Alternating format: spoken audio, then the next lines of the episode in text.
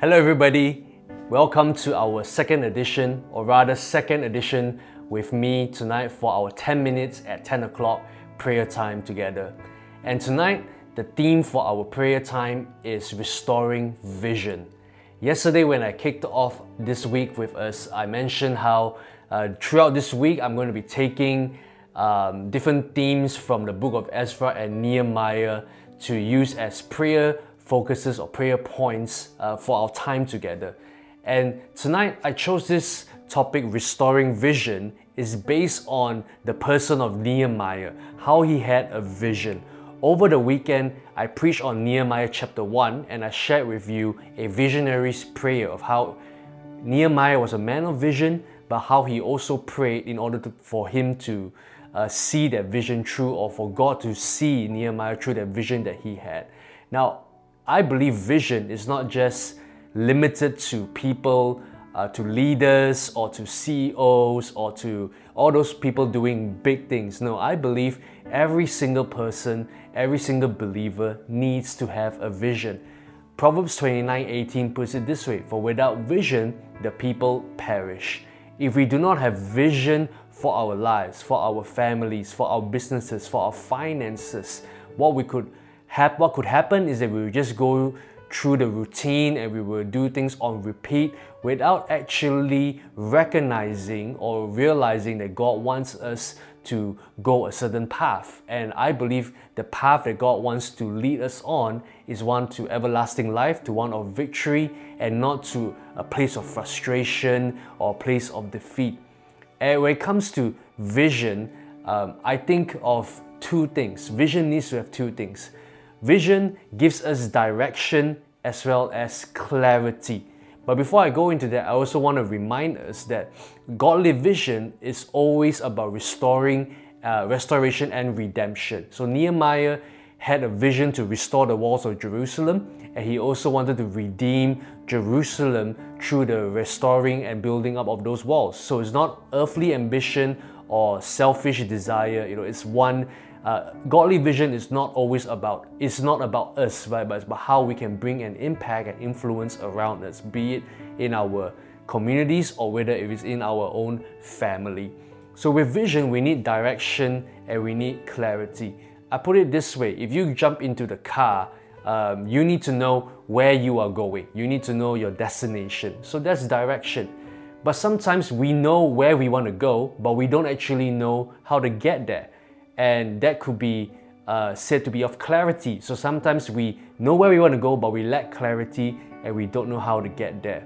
Now, if you feel like you have never received or you don't know what uh, the vision God has for you for your life, I encourage you to listen to a sermon that I preached a while ago. I titled it Hearing God's Voice, and you can look it up on our YouTube channel or you can just pop it in, pop that uh, hearing God's voice and my name onto YouTube and you will find it. You can go through that. But today I want to speak to people who feel like maybe you have lost your vision. Maybe you're feeling a little bit lost at this point of time.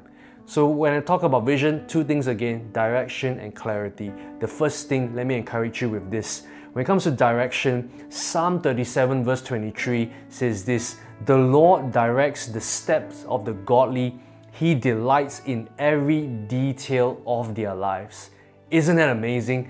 God directs the steps. So, God may not necessarily give us a blueprint, a complete plan, but He will direct our steps.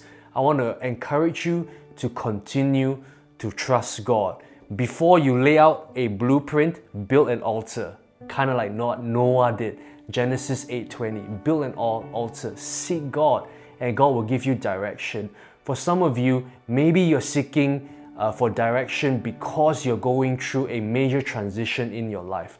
Right now, with this whole COVID 19 crisis, many of us have tough decisions to make.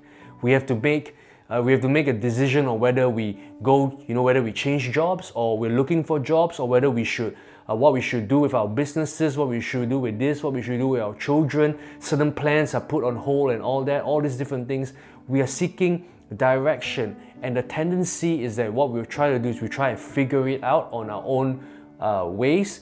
But I want to encourage you tonight, today, let's seek God. Why don't you bring it to Him and allow God to speak to you and give you that direction? God may not give you all 10 steps, but He will certainly direct you step by step. The second thing, clarity. And I want to read Hebrews 12, verse 2, where it says, We do this by keeping our eyes on Jesus, the champion who initiates and perfects our faith. The way to get clarity is to always look out for Jesus because He directs our steps, and sometimes the lack of clarity comes not because we don't know what our next step is, but because we want to know all the steps. We want to know all of God's plan. But God quite often reveals only little portions to us. But even in the midst of confusion and in the midst of frustration, fear, uh, anxiety, and the lack of uh, clarity and all that, we can still hear our shepherd's voice. The Bible says, right? Jesus says this, right? I am the good shepherd. I laid my life down for my sheep, and my sheep hear my voice. They hear me calling. I see this vision. For some of us, we have we, we are stuck in like almost like what can be described as a, a forest that is surrounded by fog and mist. And we're trying to get out of this woods. So we're trying to get out of the forest and we don't know where to go. We don't know where to go left or right, uh, back or front. We, we're just stuck.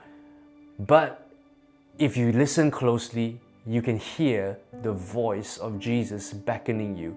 It's not, for some of us, that voice is not very loud. It could be just, it could be very faint, in fact but you could hear it. And I want to encourage you cling on to that hope. The world may be shouting all kinds of bad news right now, giving you bad reports and all that, and you don't know where to go, but cling on to hope. Listen to the still small voice of God, and He will lead you through this trouble and through this crisis. Sometimes a way out of a storm is a way is through it.